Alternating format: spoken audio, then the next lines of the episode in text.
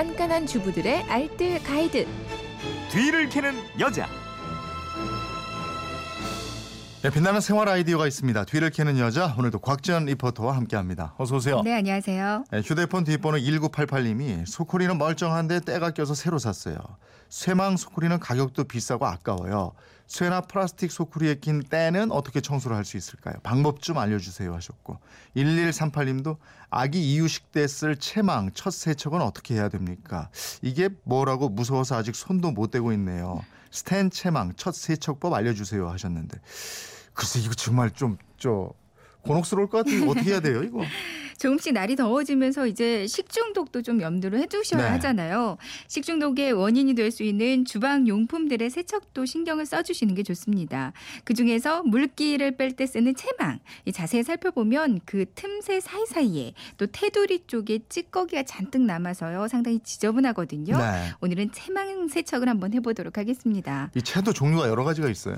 가장 흔하게 쓰이고 있는 체망이 스테인리스 재질로 된 거고요. 플라스틱이나 대나무, 실리콘 체망도 좀 다양하게 사용이 되고 있습니다. 네. 그 중에서 스테인리스 체망, 그 앞서 처음 세척을 어떻게 하는지 궁금하다고 하셨는데요. 음, 채망을 사오시면 먼저 주방 세제를 이용해서 세척을 한번 해주세요. 물기가 완전히 마르면 두 번째로 기름 세척을 한 번 더 해주면 되거든요. 네.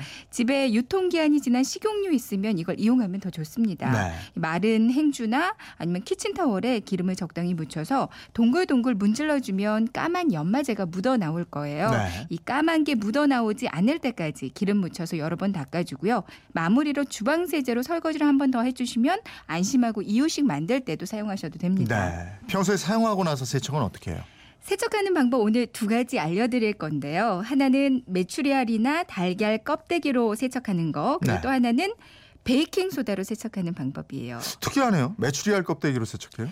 이 메추리알이나 달걀을 드실 때요. 네. 껍데기 그냥 버리지 마시고요. 이거 깨끗하게 세척해서 말려서 모아두시면 네. 유용하게 쓸 때가 아주 많습니다. 음. 채망 세척하실 때도 사용이 가능하거든요. 채망에 껍데기를 넣고 여기저기 막 비벼줍니다.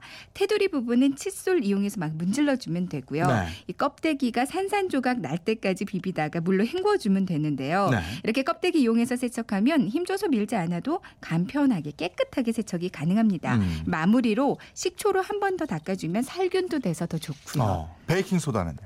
물 넣고 베이킹 소다 넣고 팔팔 끓여서 여기 한번 삶아주면 되는데요. 베이킹 소다는 한 컵 정도 좀 넉넉히 넣는 게 좋고요. 여기에 집에 있는 채망들을 다 돌아가면서 한 번씩 담궈 보세요. 네. 그럼 흑백의 차이가 좀 확연해지면서 놀라울 정도로 새 것처럼 되거든요. 어.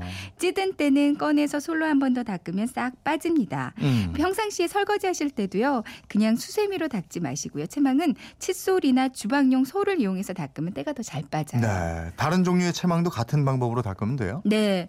플라스틱이나 실리콘 채망은 베이킹 소다에 이번에는 식초를 섞어서 여기 좀 담가두고 솔로 닦으면 깨끗해지고요. 네. 그리고 나무 채반은 물로만 세제 말고 물로만 살짝 솔을 이용해서 닦고요. 햇빛에 소독해서 쓰시면 되거든요. 네. 나무 채반은 평상시에 깔개를 좀 깔고 사용하시는 게 좋습니다. 참 주부든 살림하면서 신경 쓸 게 너무 많아요. 너무 많죠. 예, 알 것도 많고.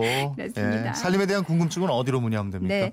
그건 이렇습니다. 인터넷 게시판이나 MBC 미니 또 휴대폰 문자 샵 8001번으로 보내주시면 되거든요. 문자 보내실 때는 짧은 건 50원, 긴 건 100원의 이용료가 있습니다. 네, 지금까지 뒤를 캐는 여자 곽지연 리포터였습니다. 고맙습니다. 고맙습니다.